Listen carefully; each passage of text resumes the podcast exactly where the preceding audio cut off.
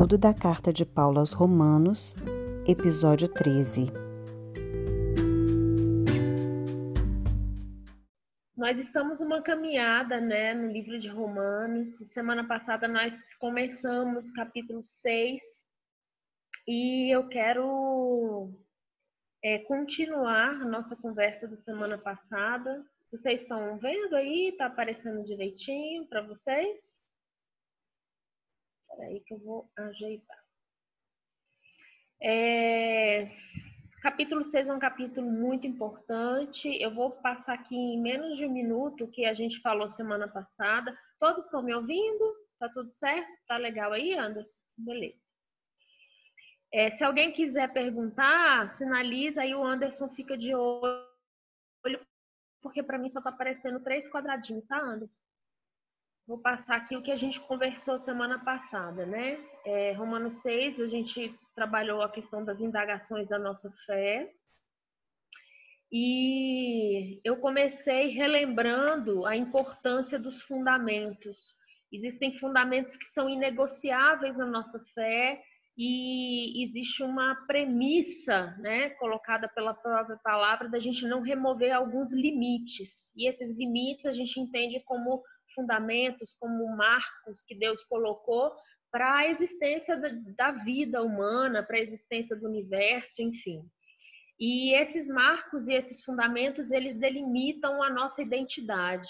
Né? A gente viu o texto de Apocalipse é, na descrição da nova cidade, cidade celestial, e, e, é uma descrição também da noiva, né, que vem depois das bodas do cordeiro, todo o, fechamento da consumação do plano divino, ele está estabelecido em fundamentos, e são 12 fundamentos, né?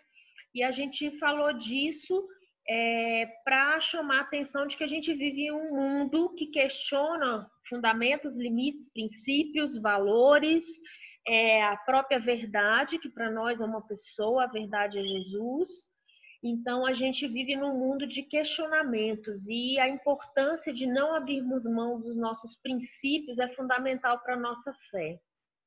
E eu deixei uma pergunta no final, né? O Hélio enfatizou. Durante a semana hoje, eu coloquei de novo, né, aí no particular de vocês, sobre o consumo da fé como conceito para a gente pensar, e eu vou retomar no final hoje, tá? Depois a gente viu o texto propriamente dito, aqui a imagem né, de um cubo foi o que eu trouxe para a gente entender a cidade. Dividimos o texto em três partes, de 1 a 11, argumentação né, de Paulo respondendo à indagação de Romanos 5, 20. Depois, do 12 ao 19, uma ênfase em decisões de atitudes diárias que nós vamos retomar hoje. E a conclusão, que é essa nova identidade em Cristo Jesus. Eu apresentei para vocês algumas palavras que são contrastes que vêm ao longo do texto todo, né? Pecado versus graça, morte e vida, são palavras que se repetem ao longo do texto. Escravos e servos, e aqui é, surgiu uma dúvida do Elson, né? No original é a mesma palavra, mas talvez dentro do contexto o sentido seja um pouquinho diferente, a gente vai retomar hoje. Iniquidade e maldade diferente de justiça e santificação. Ah, outro contraste, velho homem e novidade de vida. Hoje nós vamos dar uma ênfase maior nesse contraste da novidade de vida, conceito de mortos e ressuscitados, né? Que a nossa condição em Cristo hoje é de ressuscitados. E por último, sepultados estávamos, né? Fomos sepultados no batismo, estamos vivos e a oferta ou a entrega às paixões, aos desejos da carne, do pecado, diferente de obedecer os princípios eternos, né? E aí a gente viu alguns textos para corroborar isso, né? O significado da cruz, o porquê da morte, e ficamos de hoje terminar, né, a, a nossa reflexão em cima de Romanos 6. Hoje eu queria ler é, algumas partes só do, do texto de Romanos 6. Antes de eu prosseguir, eu queria escolher algumas moças para me ajudarem na leitura bíblica hoje. Semana passada, alguns rapazes, irmãos me ajudaram, e hoje eu queria escolher algumas moças para me ajudar, tá bom? Eu vou, vou escolher aqui. Jane Maria. Jane, minha amiga. Deixa sua Bíblia aberta em Gálatas 5, tá? É... Gigi. Gigi tá aí, Gigi? Deixa sua Bíblia aberta em João 3. Evangelho de João, capítulo 3. Claudinha. Filipenses 2, e depois o capítulo 4. Só deixa aberto em Filipenses, quando for na hora eu passo a, referência. Fábio, e Alice. Oi, quem fala? Escolhe outra pessoa, porque eu acabei de lembrar que eu tenho que fazer um pagamento agora. Ah, então tá, beleza. Tá bom, eu já volto. Tá, tá? Joia. Elô, você pode ler João 3 pra gente, Elô? Beleza. E Alice, Alice, dá para você ler? Primeira João, primeira carta de João 3 tá? Quando for a hora, aí eu, eu repito de novo. Primeiro João 3? Isso. Tá? tá? Deixa aberto aí, aí eu falo. Então, Jane, é... deu branco. Eu chamei a Jane, Claudinha, Alice e Elohim. Lembrei, gente. Então, vamos lá. Novidade de vida é uma é uma expressão que está no texto de Romanos 6. E a gente vai começar exatamente por esse entendimento do que seria novidade de vida hoje. Eu quero ler Romanos 6 e eu peço que todos abram a Bíblia no capítulo 6 de Romanos. Eu pensei esses versículos para a gente aprofundar hoje. Versículo 4 fala assim: Fomos, pois, sepultados com ele na morte pelo batismo, para que, como Cristo foi ressuscitado dentre os mortos pela glória do Pai, assim também andemos nós em novidade de vida.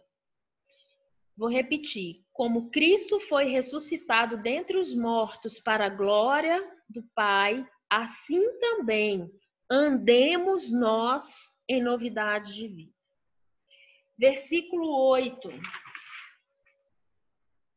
Ora, se já morremos com Cristo, cremos que com ele viveremos. Ora, se já morremos com Cristo, cremos que com ele viveremos. Do 10 ao 13. Pois Quanto a ter morrido, de uma vez para sempre morreu o pecado, mas quanto a viver, vive para Deus. Assim também vós considerai-vos mortos para o pecado, mas vivos para Deus em Cristo Jesus. Não reine, não reine, portanto, o pecado em vosso corpo mortal, de maneira a obedecer às suas paixões. Nem ofereçais cada um os membros do seu corpo ao pecado como instrumentos de iniquidade, mas oferecei-vos a Deus como ressurretos dentre os mortos, e os vossos membros a Deus como instrumentos de justiça. Vou ler de novo o finalzinho. Oferecei-vos a Deus como ressurretos dentre os mortos, e os vossos membros a Deus como instrumentos de justiça. Versículo 18. E uma vez libertados do pecado, fostes feitos servos ou escravos da justiça. Uma vez libertados do pecado, fostes feitos servos da justiça. Queridos, é, a gente tem repetido aqui duas coisas. A gente não consegue compreender a dimensão da graça se a gente não entender o significado do pecado.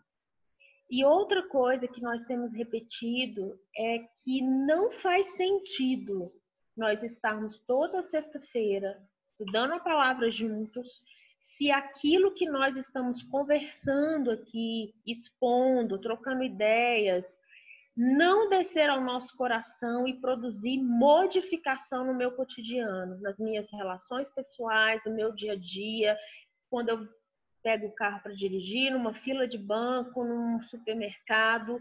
É, novidade de vida tem que se traduzir no meu dia a dia, nas minhas atitudes, no meu ser de maneira mais ordinária, no sentido de ordem ordinária do comum, daquilo que eu vivo todos os dias, no meu acordar, no meu andar e no meu deitar. É, esses trechos que eu estou ressaltando aqui do texto de Romanos 6 trazem uma verdade muito importante e que às vezes muitos cristãos ou no mundo que nós vivemos a gente não parece que não absorve a intensidade e a importância. Nós estávamos mortos. Nós éramos escravos de uma dimensão espiritual de pecado, de transgressão que nos separava de Deus. E o sacrifício de Jesus na cruz nos religa novamente a uma condição é, de filhos, de servos, de regenerados. Ou seja, nós recebemos uma porção do Espírito Santo. E isso gera em nós uma nova vida, uma novidade de vida, porque nós estávamos mortos. A partir do momento que o Espírito Santo entra no meu ser, tudo deve ser modificado. E essa modificação, ela acontece gradualmente, processualmente e à medida que eu me entrego a Deus. Nós falamos algumas semanas atrás que muitas pessoas entendem a salvação, entendem o sacrifício de Jesus, se emocionam até né, com, com a história de Cristo na cruz, a sua morte, a sua ressurreição, passam pela porta, que é Cristo, e sentam no início do caminho e não percorre esse caminho. Então, Paulo está chamando a atenção aqui para uma condição muito importante, assim como Cristo ressuscitou, ele venceu a morte e a, a, a forma como ele vence essa morte, o, o, a consequência imediata é a anulação do pecado. Ele não tinha pecado, ele se entrega, ele derrama seu sangue e a morte e o pecado são vencidos. Então, do mesmo jeito que Cristo morreu e ressuscitou, ele nos coloca em uma condição de sermos seres ressurretos em Cristo Jesus. O que, que acontece? Vocês vão lembrar quando a gente estudou Efésios que nós vivemos em duas dimensões simultâneas. Nós já estamos assentados nas regiões celestiais com Cristo Jesus, enquanto ressurretos, enquanto renascidos, regenerados, enquanto corpo de Cristo, mas ao mesmo tempo a nossa carne, que é mortal, que sofre as consequências do pecado original, está numa dimensão presa ao espaço-tempo. Então a gente precisa entender que essas duas dimensões fazem parte do nosso cotidiano. Todos os dias, quando eu abro os meus olhos e acordo, eu estou presa no tempo, no espaço, vivendo no mundo decaído, sofrendo as consequências da de degeneração né, de, desse pecado, e ao mesmo tempo eu tenho que ter consciência que eu sou ressurreto que eu estou assentado nas regiões celestiais com Cristo Jesus, que o Espírito Santo de Deus habita em mim e que eu estou em processo de transformação. Então, esse é o primeiro ponto que Paulo tenta chamar a atenção aqui dos irmãos e serve para nós hoje é, essa, essa verdade bíblica que precisa ser é, interiorizada de uma forma que modifique toda a minha forma de enxergar a vida. Eu não posso enxergar a vida com outros olhos, porque agora eu tenho os olhos do meu entendimento iluminados pelo Espírito Santo. Eu tenho o Espírito Santo que me liga às regiões celestiais, a um mundo que a gente não enxerga, mas que é real. E ao mesmo tempo eu ainda estou vivendo preso num corpo mortal, mas com a certeza da ressurreição. Então, esse é o primeiro ponto que eu queria chamar a atenção hoje. Seguindo aqui, é, eu separei alguns verbos que se destacam nesses versículos que nós lemos: ser, andar, viver, reinar, considerar, oferecer, obedecer e servir.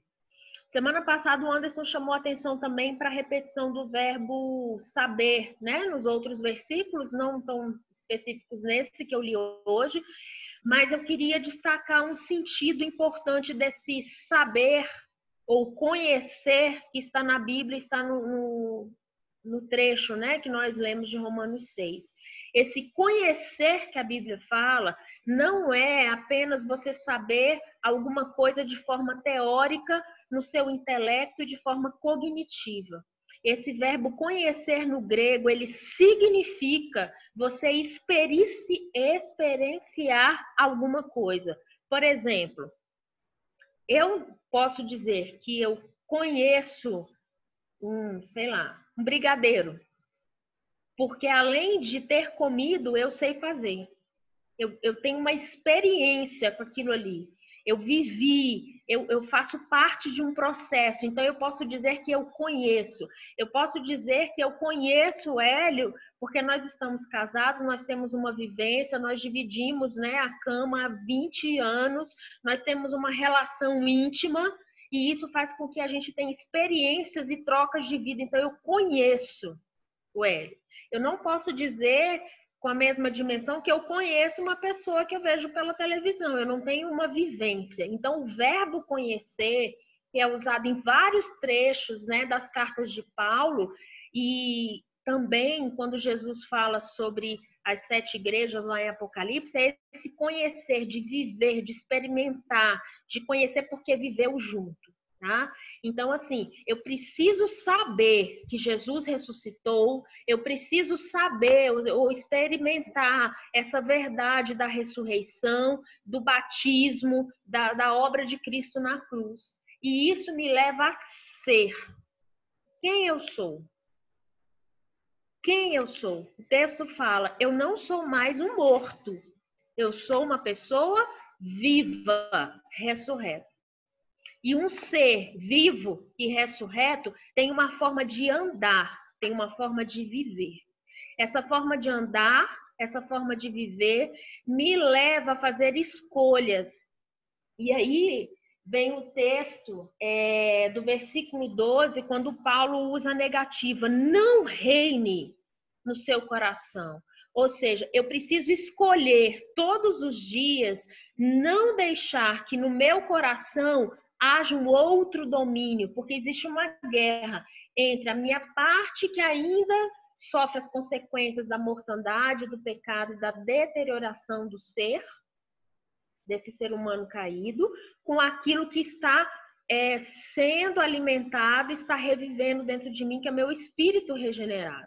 Então, eu preciso escolher todos os dias não deixar que no meu coração reine hábitos antigos, que no meu coração reine iniquidade, que no meu coração reine o modus operandi de uma pessoa que está morta e que é escrava de paixões e de modos de ser de alguém que conhece o pecado.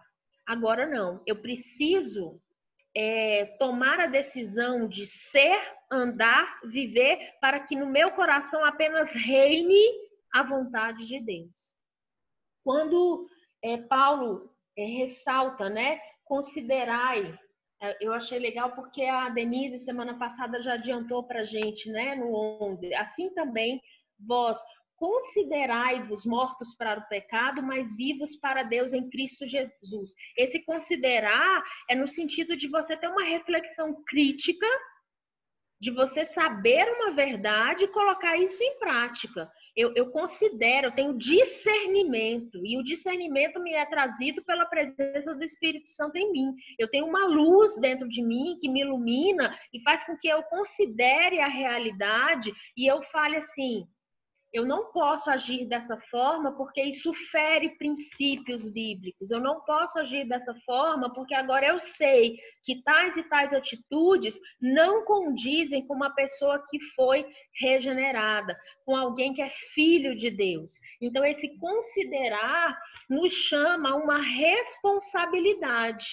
Responsabilidade de quem saiu de uma condição de escravidão, de morte, de cegueira que não tinha opção de escolha nenhuma e agora é completamente liberto dessa escravidão e agora ele pode considerar obedecer. Eu considero obedecer a Deus no meu viver todos os dias. Eu considero que quando a minha carne me puxa para eu oferecer os meus membros, né, como Paulo fala aqui, para ter atitudes ou optar por determinados caminhos, eu tenho condição de falar não. Tem um texto em Gênesis que para mim é, é um texto foi muito forte, esclarecedor e, e ao mesmo tempo ele traz mais responsabilidade. Quando Caim se vê diante de uma situação difícil, próprio Deus, conhecendo o coração dele, sabia da intenção que ele já tinha de matar o irmão. E Deus tem uma conversa muito, muito importante com ele. Deus fala assim para Caim: Caim, o teu desejo está diante de ti, cabe a ti dominar essa mesma premissa está escrita aqui para nós. Considere o teu desejo carnal de oferecer os seus membros a todas as paixões que o pecado traz, está diante de nós, está diante de mim todos os dias. Cabe a mim dominar os impulsos e considerar obedecer. Obedecer a Deus, aos seus conselhos e aos seus princípios. E aí, quando eu considero, quando eu levo em consideração, quando eu, eu tenho esse discernimento de que eu não sou mais escravo do pecado, de hábitos pecaminosos, e que eu sou ressurreto em Cristo Jesus, que eu estou andando, aprendendo a viver e a ser filho de Deus e andar em novidades de vida, eu me ofereço ao serviço de Deus. E aí, é, o texto aqui traz de uma forma muito bonita, o versículo 13, que vai falar que a gente vai oferecer os nossos membros, ou seja, cada pedacinho do meu corpo vai ser oferecido a Deus como instrumento de justiça. E no 18, ele fala que nós vamos ser servos da justiça. E aqui eu queria resgatar um conceito de justiça que nós falamos lá no início no glossário. Justiça no Velho Testamento também tem um conceito de você religar relacionamentos partidos. É, nós sabemos que no Éden, após o pecado, queria que vocês tentassem é, imaginar a cena. Adão e Eva pecaram. Primeira coisa que eles fizeram, se esconderam no mato, porque eles perceberam que estavam nus Ficaram com vergonha, com medo de Deus e se esconder. Deus vem passear de tarde, como habitual, no mesmo horário, e chama: Adão, cadê você? O que, Adão faz? Estou escondido. Mas por que, que você está escondido? Qual é a primeira coisa que Adão fala para Deus? Foi a mulher que tu me deste. Houve um rompimento de relacionamento entre Deus e o homem? Sim. Mas ao mesmo tempo houve um rompimento entre o relacionamento de Adão e Eva. Ou seja, quando a injustiça entrou no mundo, a iniquidade, o pecado, você tem uma quebra de relacionamentos, você tem uma quebra de ligação. Então, ao mesmo tempo que eu quebrei a minha relação com Deus, eu quebrei com os meus próximos. E o que significa também essa justiça de Deus? A partir do momento em que eu sou regenerado, eu sou religado e eu tenho paz com Deus, lembra de Efésios? O muro de inimizade que havia entre nós foi quebrado. Essa justiça, ou seja, nos tornar justos, juntos, religar nossa relação com Deus, ela também tem que servir para me ligar com os outros. Por isso que o mandamento é amar a Deus sobre todas as coisas e ao próximo como a nós mesmos. Ou seja, é, eu preciso entender que eu ser instrumento de justiça significa, ao mesmo tempo, eu religar as pessoas a Deus e eu religar eu mesmo com outras pessoas, tendo relacionamentos saudáveis. Jesus Cristo é o mediador entre Deus e os homens. Ele media entre a minha relação pessoal com Deus e, ao mesmo tempo, ele tem que ser o mediador entre eu e os outros que estão ao meu redor. Então, quando o texto aqui está falando é, de você não entregar os seus membros a essas paixões e se entregar à justiça, ele também está nos chamando para essa compreensão do significado de sermos justos no nosso proceder, a fim de cumprirmos o nosso chamado de reconciliar as pessoas com Deus e umas com as outras. Tá? É, eu queria seguir aqui, rapidinho com essa imagem.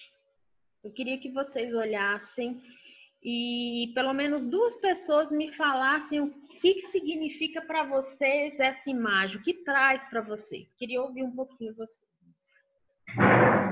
Deixa eu ver se eu consigo ver. Eu gosto muito dela. Fala, Posso falar? Pode. Então, o cara deixou de ser escravo do pecado e agora é escravo da luz. Está pintando as cores douradas. É escravo do rei. Tá. Quem mim? mais?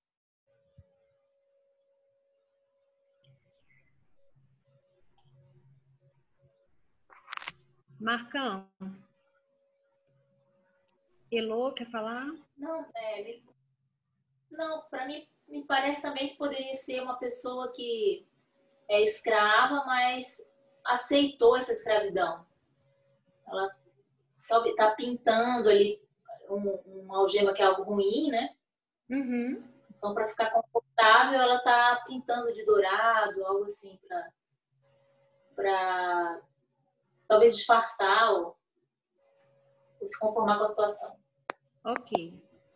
Eu gosto muito dessa imagem porque ela faz a gente refletir exatamente sobre isso, né? Mais alguém quer, quer colocar aí o que achou da imagem?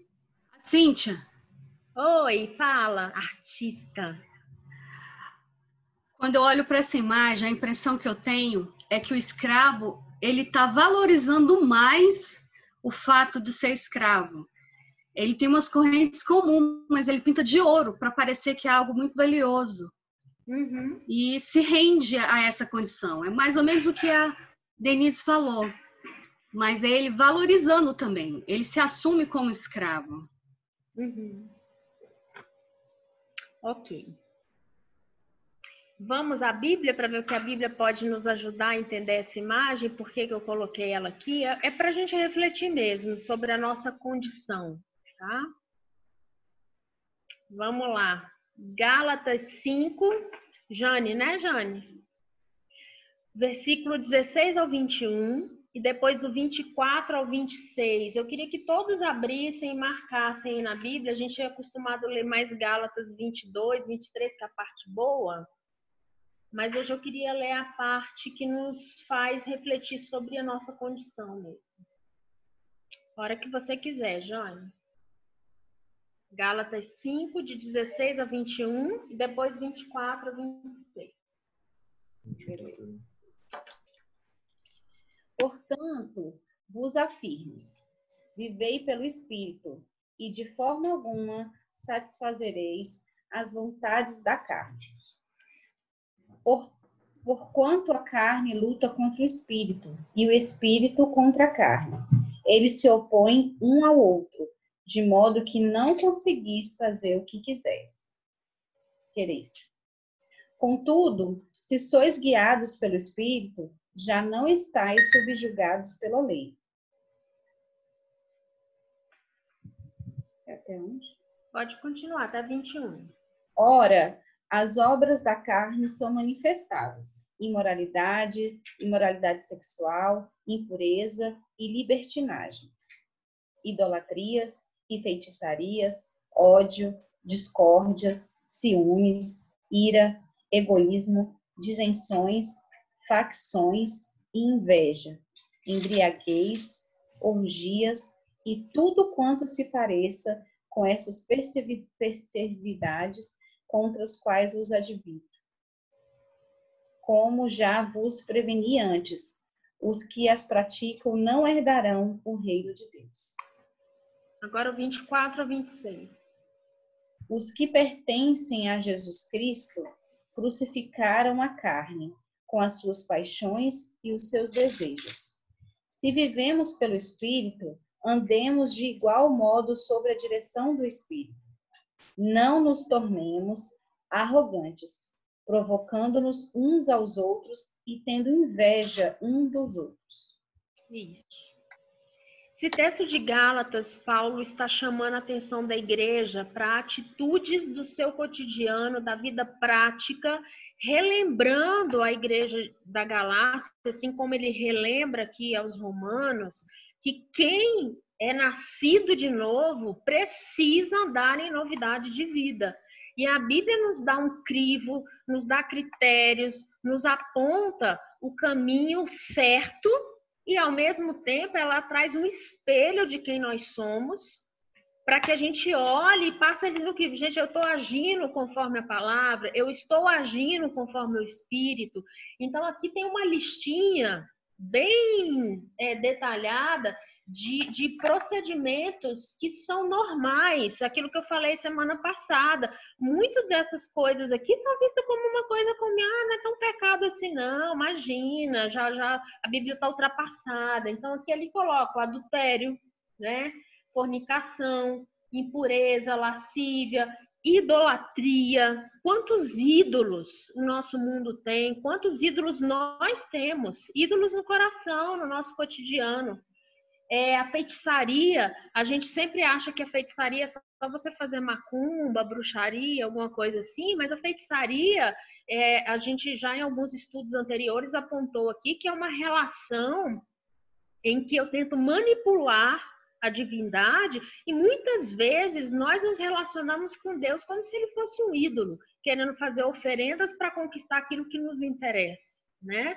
Então, é, são, são pontos que a Bíblia coloca para a gente se autoavaliar e passar no crivo, né? A discórdia, a rivalidade, a ira, porfias, rebeliões, dissensões. A gente vive num mundo polarizado. Quantas pessoas deixaram de falar com amigos e parentes por causa de partido político? Quantas igrejas brigaram entre si, membros de igreja, pastores com pastores? Isso é dissensão, inveja, homicídio, bebedeira, orgia, tudo que é descontrolado, né? Tudo que é exagerado. Então aqui está falando exatamente isso.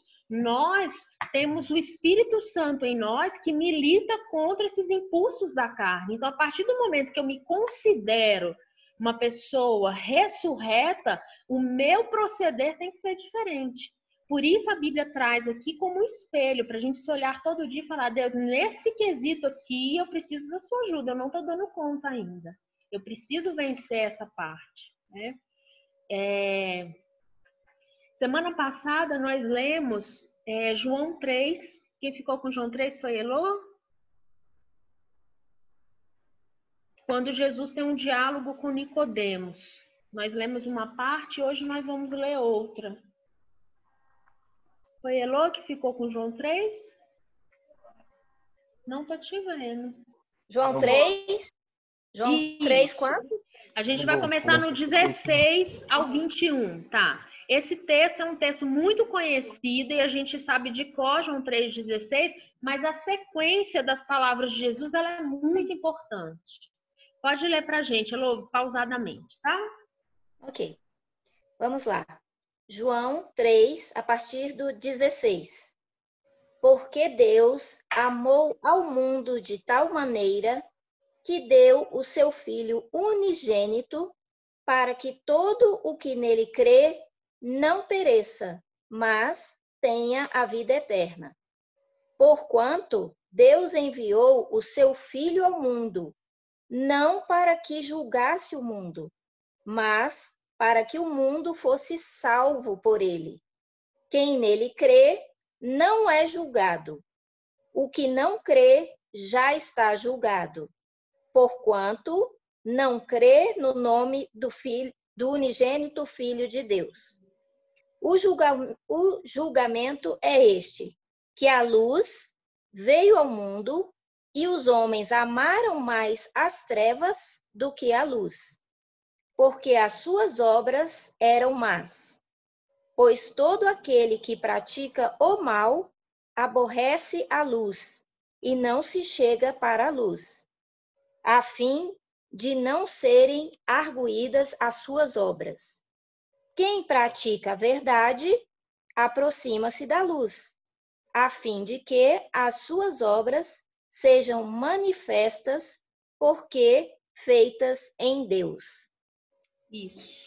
Palavras de Jesus. Não existe meio termo na caminhada cristã. Ou você está na luz ou você está nas trevas.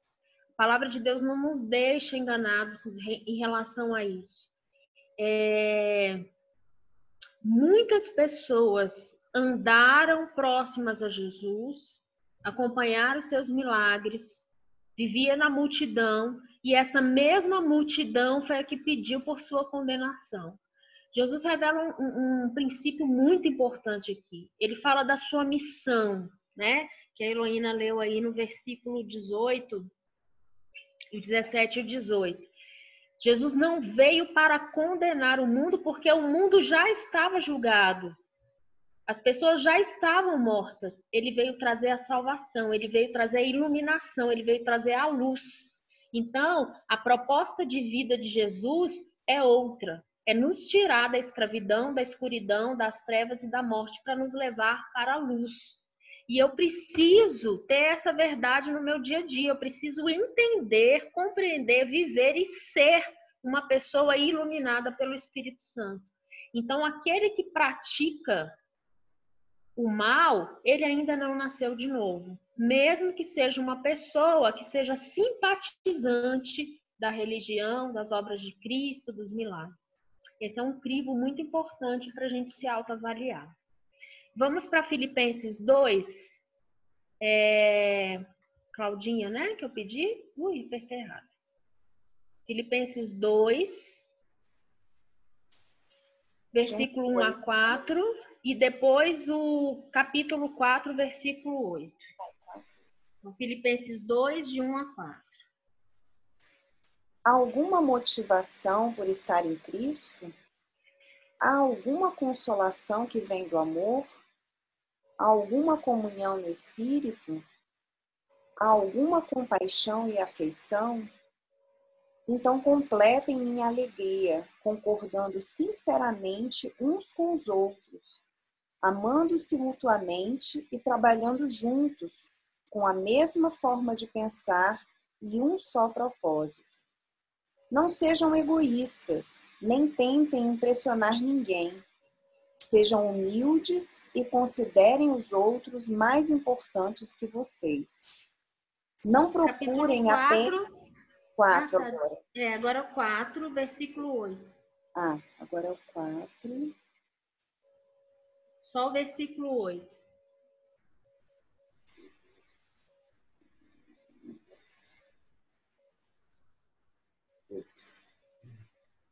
Por fim, irmãos, quero lhes dizer só mais uma coisa. Concentre-se em tudo que é verdadeiro, tudo que é nobre, tudo que é correto, tudo que é puro, tudo que é amável e tudo que é admirável. Pensem no que é excelente e digno de louvor. Amém. Vou voltar aqui nessa imagem. É... A palavra de Deus nos dá todas as condições da gente tecer uma autorreflexão sobre a nossa conduta. Eu ando em novidade de vida ou eu ainda ofereço partes de mim aos impulsos e às paixões? É... a, a, a pintura, ela é uma pintura crítica, né, no mundo secular, e eu trouxe ela aqui mais ou menos na linha do que a Denise e do que a Cíntia colocaram. A nossa tendência como ser humano é nos acomodar àquilo que a gente conhece. Então, os nossos padrões de comportamento, os nossos hábitos são conhecidos e a gente é assim, vive assim desde sempre, então é mais fácil ser assim. E muitas vezes nós nos auto-enganamos pintando as nossas correntes de dourado para que elas pareçam que não, não remetem à escravidão. Mas existem coisas em nós que nos escravizam e que precisam ser trocadas, precisam ser quebradas, né? E a palavra de Deus, é, nesses textos que eu separei, juntando com Romanos 6, é, nos interpelam para isso, para que a gente faça uma autoanálise, a gente enxergue as correntes que ainda, que ainda tendem a nos prender e a gente consiga quebrar essas correntes de fato para viver em novidade de vida sem nenhuma amarra e conseguir ter pensamentos né, do alto, como a Claudinha acabou de ler, é, como é, pensamentos justos, pensamentos de misericórdia, onde não há dissensão, onde não há inveja, onde não há porfia. É, esses sentimentos eles borbulham dentro de nós ao mesmo tempo. Nós que somos regenerados, temos o espírito que nos puxa para viver dessa forma e ao mesmo tempo nós temos ainda impulsos do velho homem em nós. Por isso, a necessidade da comunhão, da leitura e principalmente desse exercício de autorreflexão para a gente se conhecer. Eu separei o texto de 1 João 3, eu vou deixar a referência, que a gente já está com o horário um pouquinho avançado.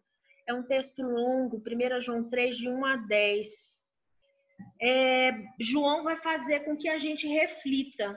E ele vai falar: olha, irmão, se você tem práticas que você não consegue deixar, é bom você ter uma conversa com o Senhor a respeito da sua relação com Deus. Porque aquele que foi iluminado não anda pecando. Uma coisa é eu ter deslizes pontuais, outra coisa é eu manter práticas constantes de pecado. Então, é um texto, primeira carta de João, capítulo 3, de 1 a 10. Eu queria que vocês lessem depois com, com calma, né? Hoje ainda, depois que a gente acabar o nosso culto, porque nós precisamos é, sermos confrontados diariamente com, com a palavra, para que essas cadeias se quebrem de fato e a gente consiga viver novidades de vida.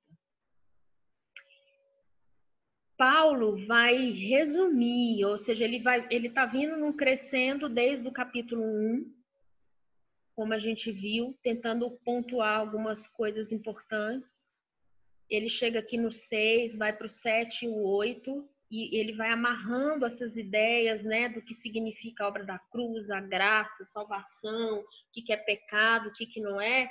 E eu acho que lá no 12, ele chega num ápice, que a gente só consegue entender de fato esse versículo depois de fazer todo esse caminho. E eu queria ler para vocês, para a gente já ir caminhando aqui para o fim.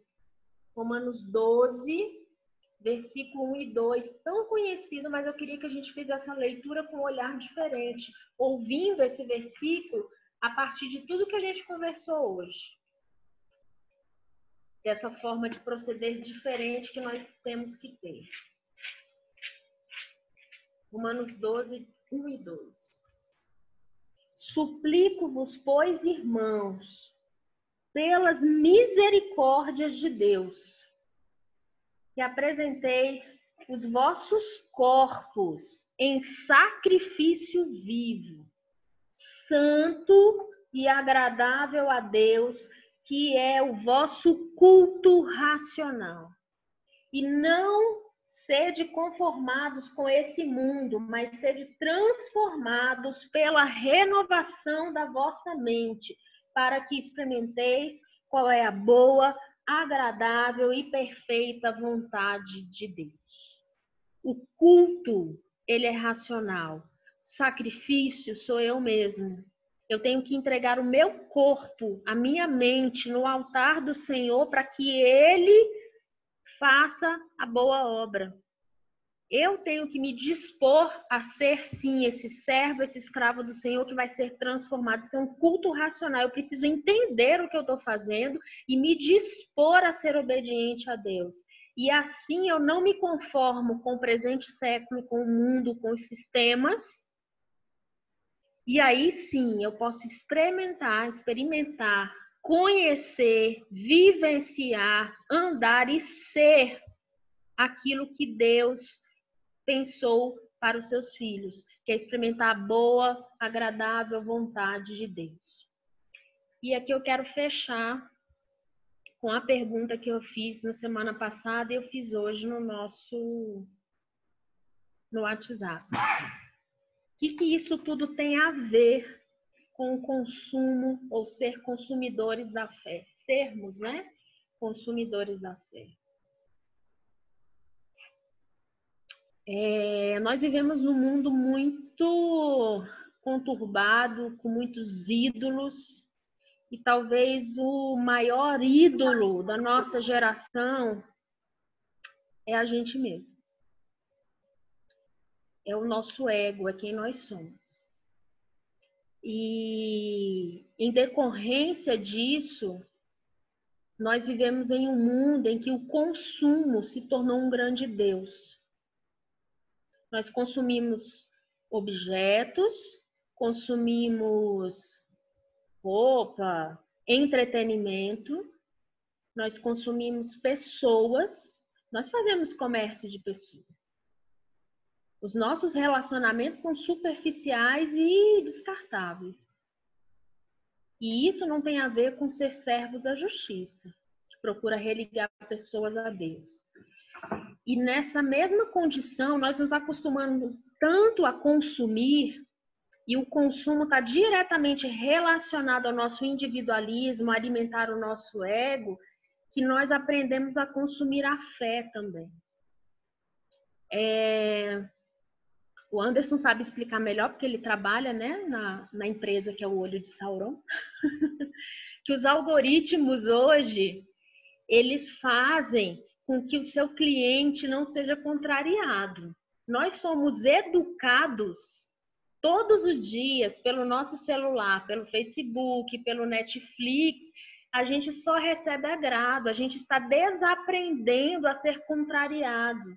Isso vai de encontro com o que a gente acabou de ler na palavra. Como que eu, que passo horas do meu dia consumindo coisas que me agradam, eu vou aprender a me sacrificar enquanto pessoa viva diante de Deus para não fazer a minha vontade, fazer a vontade de Deus. Então, é, hoje, talvez o grande ídolo da nossa geração no meio dos cristãos seja o consumo da fé. Hoje nós temos à nossa disposição uma quantidade infinita de entretenimento gospel, música gospel, cantor gospel, pastores de todos os tipos, e eu posso, na minha casa, escolher ouvir só o que me agrada a qualquer hora do dia, em qualquer momento. Eu posso participar de uma igreja que eu nunca conheci ninguém, em outro lugar do planeta, e ouvir só coisas boas a respeito de que vai dar tudo certo, e que eu sou uma pessoa boa, e que eu não preciso fazer nada a não ser fazer minhas campanhas e pedir para esse Deus que se tornou um ídolo, para que ele me abençoe. Então, queridos, é, texto de Paulo, ele nos confronta a enxergar o pecado em nós e principalmente o pecado na nossa geração. Então, quando eu pensei de trazer essa palavra e relacionar com o consumo da fé, a começar em mim, em que medida nós estamos consumindo essa fé para o nosso proveito e não contra nós.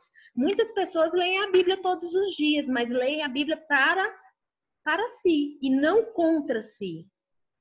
Você lê um texto desse todos os dias e se olhar no espelho e falar: Deus, eu estou com ira, eu estou com inveja, eu estou sendo. É, é, criando dissensão, eu estou vivendo assim, e você se, se olhar é muito difícil. É muito difícil você se colocar no altar do Senhor e ser um sacrifício vivo. Mas é isso que Paulo chama seus irmãos na, na igreja de Roma para andar em novidade de vida. E hoje Deus nos chama para essa autorreflexão. nesse momento, né, que estamos vivendo todos isolados, nós fomos colocados a viver cada um na sua casa, no conforto do seu lar, cada vez mais individuais, ou seja, cada vez mais protegidos aí, isolados da relação tete a tete por causa da, dessa condição da pandemia, e ao mesmo tempo a gente tem uma oferta de consumo de fé na internet. Quantas pessoas estão se desconectando e estão consumindo a fé e não estão sendo confrontados a mudar suas relações? Então a gente hoje tem a oportunidade de ter a Bíblia como um espelho, e trazer isso para nossa realidade. Como eu trato meu marido, como eu trato a minha esposa, como eu tenho tratado meus filhos, eu tenho conseguido vivenciar a novidade de vida dentro da minha casa, com os meus vizinhos, com as pessoas com quem eu trabalho, né, com os meus irmãos. Eu tenho conseguido cuidar dos meus irmãos. Então, é, eu queria que a gente refletisse sobre isso essa noite e eu vou deixar o texto de 1 João, capítulo 3, de 1 a 10, para nossa leitura antes de dormir hoje aí. Tá bom? Era isso que eu queria trazer hoje. Se alguém quiser complementar, está é, tá aberto o microfone. Depois eu queria fazer uma oração. Anderson. Fábio, eu queria, assim, dentro desse fechamento e do, do texto que, de um texto que você leu, eu quero trazer um exemplo desse consumo de fé que você está comentando e como é importante a gente ter o entendimento é, profundo da Bíblia, né? Esse texto que a gente leu de João 3, ele é tão conhecido e ele tem sido usado exatamente para esse consumo, porque as pessoas usam contra nós mesmos a própria Bíblia quando a gente aponta essas questões que Paulo ele leva, porque ele vai dizer que o salário do, do, do, o pecado é a morte, é a morte né? ou seja, o texto ali de Gálatas, ele, ele usa o, o, verbo ali, ele está apontando exatamente para a prática constante daqueles atos de pecado, ou, ou prática continuada, porque a gente não está livre de, de, de cair, de pecar, de iniquidade, mas o que ele aponta é exatamente porque quando você faz a, a prática continuada, significa que para você aquilo não é pecado, aquilo não é objeto de arrependimento, de confissão, uhum. então, portanto, você assumiu o pecado, né? Mas o, o, o, texto de, de João 3, eu quero destacar é, o versículo 17, né? A gente fala tanto do 3,16, e usam o próprio 3,17 contra a gente exatamente por falta de entendimento do que o texto está falando. Porque ele vai dizer: Porquanto Deus enviou seu Filho ao mundo, não para que julgasse o mundo, mas para que o mundo fosse salvo por ele. Então, está cheio de gente dizendo assim: não, Jesus não veio me julgar, Jesus não me julga, ele não veio para me julgar, ele veio para me salvar. Só que as pessoas entendem, não entendem que aqui é, o texto está falando da primeira vinda de Jesus, quando Deus envia Jesus ao mundo, ele vem pela primeira vez para não para julgar, ele vem para salvar. Uhum. Mas ele virá uma segunda vez, e na segunda vez ele virá para julgar. Então as pessoas leem esse texto, aplicam e tem igrejas de toda a natureza sendo erguidas é, com fundamentos distorcidos usando o texto bíblico. Olha, tá aqui, ó, uhum. lá em João 3,17. Jesus não veio para me julgar. Eu posso servir a ele do jeito que eu quiser. Eu faço, é, é, eu, eu, sigo a vida, eu faço poliamor, tá tudo aberto, uhum. tudo, tudo, liberado, porque ele veio me amar. Né? De novo, não entende que Deus enviou, ou seja, a primeira vinda dele foi para que ele viesse nos salvar. Está corretíssimo o texto. Só que o contexto bíblico a gente precisa entender que ele vai voltar uma segunda vez, e na segunda vez ele não vem para salvar.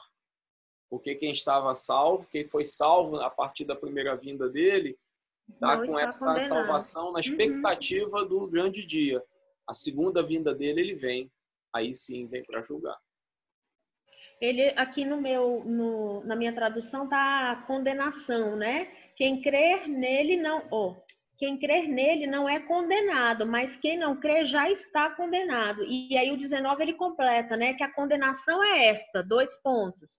Que a luz veio ao mundo e os homens amaram mais as trevas do que a luz. Então, a partir do momento que eu amo mais as trevas que estão em mim, que aquela figura do escravo pintando as correntes de dourado, é isso que o Anderson está falando. A pessoa pega só os pedaços que lhe convém, pinta de dourado e se engana a si mesma e acha que está de boinha, né?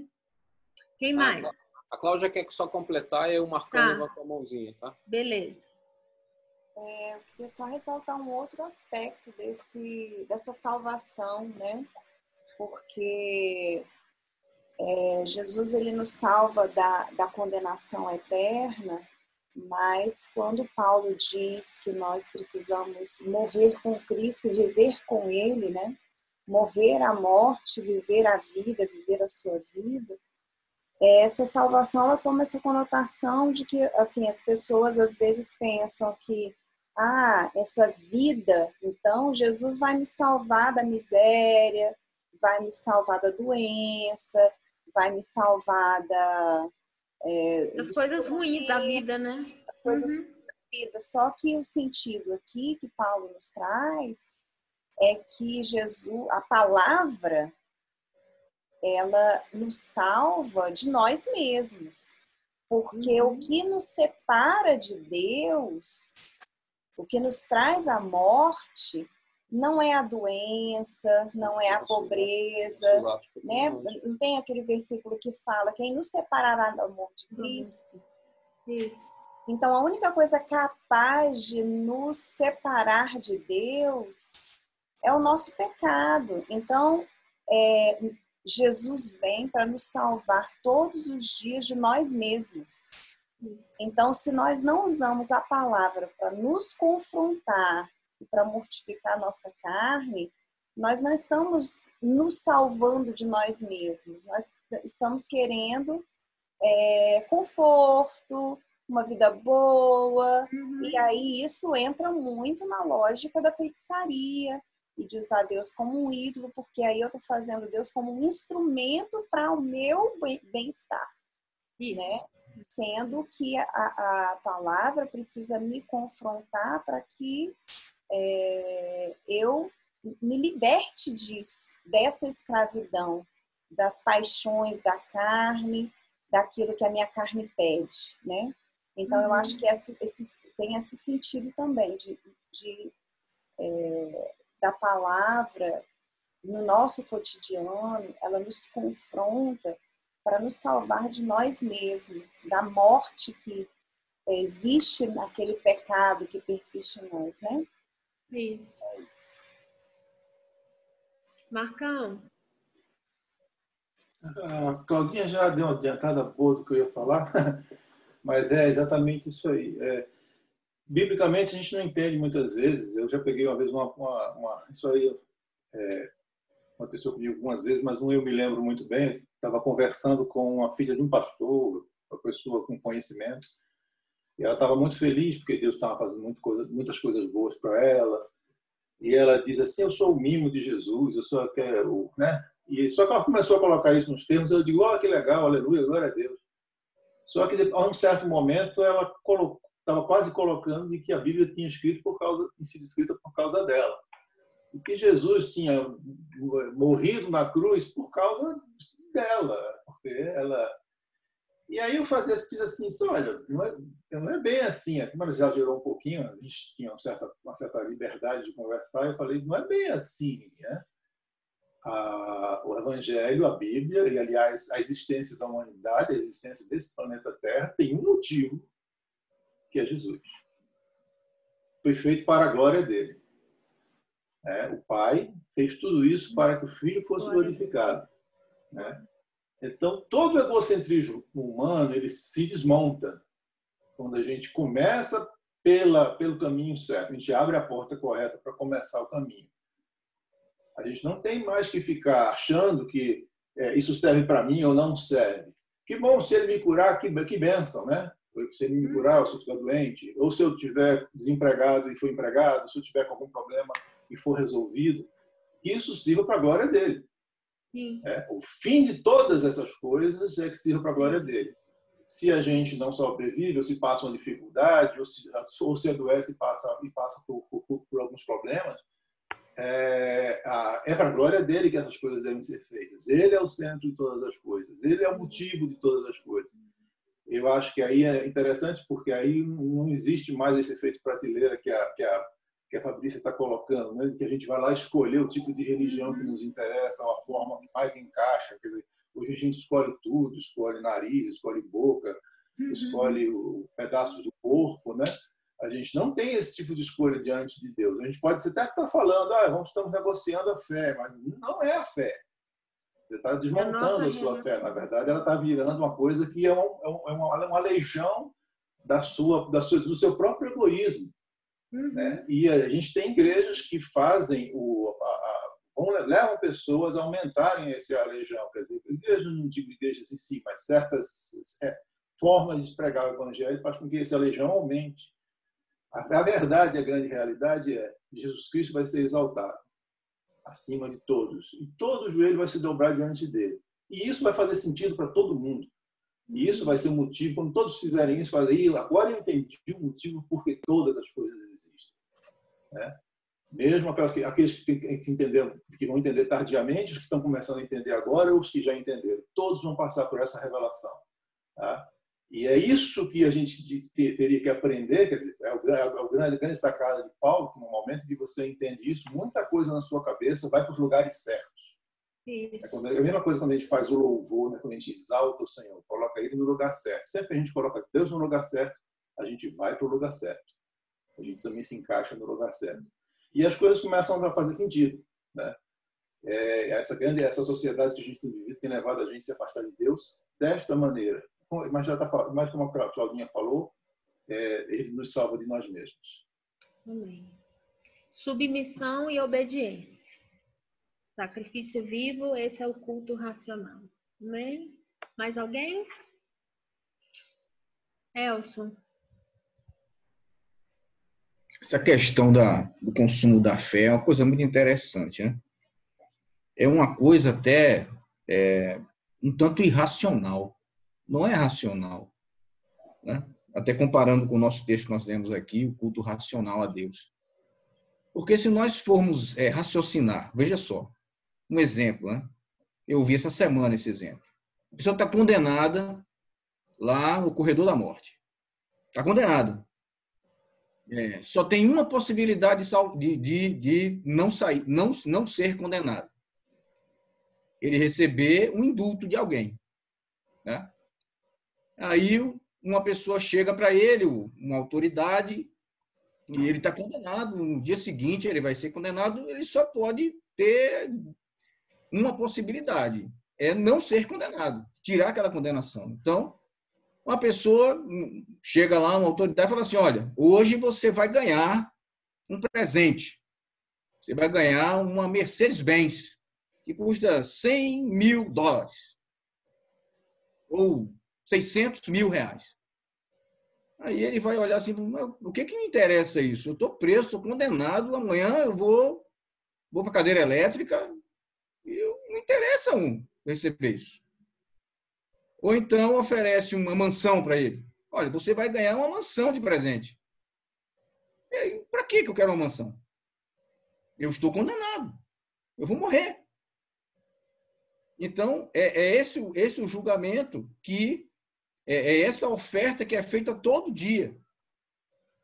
Quando nós lemos lá em, em Romanos 1, 16, que fala que o Evangelho é o poder de Deus para salvação de todo aquele que crê, qualquer um.